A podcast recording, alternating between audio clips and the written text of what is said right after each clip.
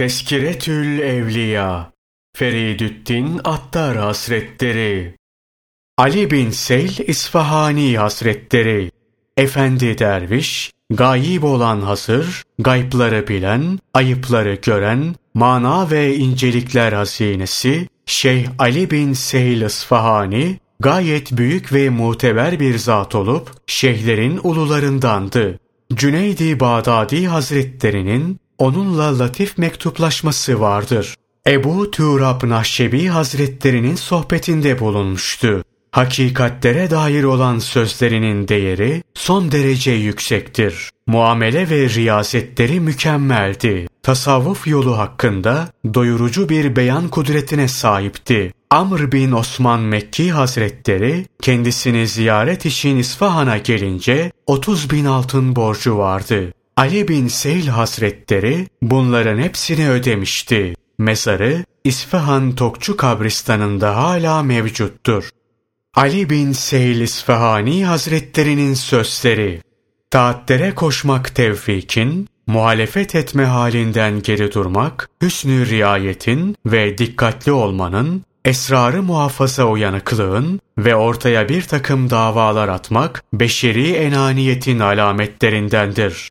Bidayette iradesini sıhhatli hale getirmeyen, nihayette afiyet ve selamet bulamaz.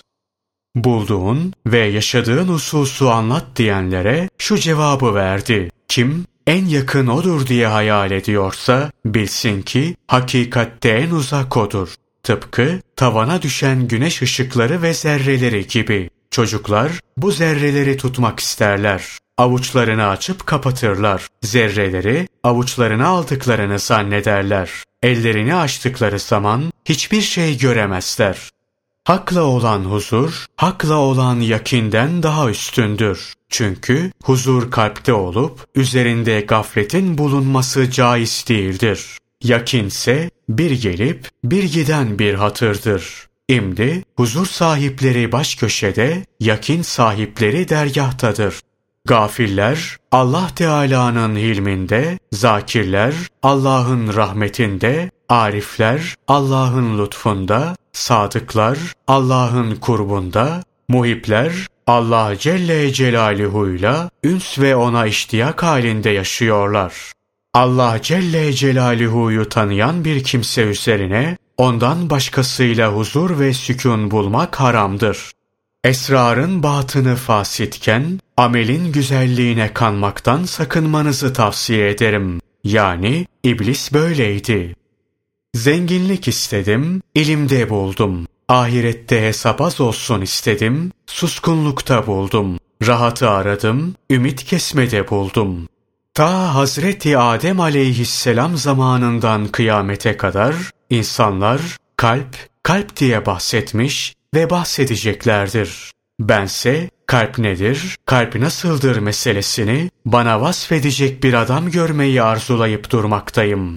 Tevhidin hakikatinden sorduklarında zanlar itibariyle yakın ama hakikatler itibariyle uzaktır dedi. Şöyle dediği nakledilir. Siz zannediyor musunuz ki benim ölümüm sizin ölümünüz gibi vuku bulacak? Sizin gibi hasta olacağım da halk ziyarete gelecekler. Hayır, beni davet edecekler, ben de icabet edeceğim. İşte o kadar. Bir gün yolda giderken, buyur, emre amadeyim dedi ve başını yere koydu. Şeyh Ebul Hasan Müzeyyin Hazretleri anlatıyor. O haldeyken hemen yanına vararak La ilahe illallah de dedim. Tebessüm etti ve kelime-i tevhid getir diyorsun bana değil mi? İzzetine andolsun ki benimle onun arasında sadece izzet perdesi var dedi ve ruhunu teslim etti.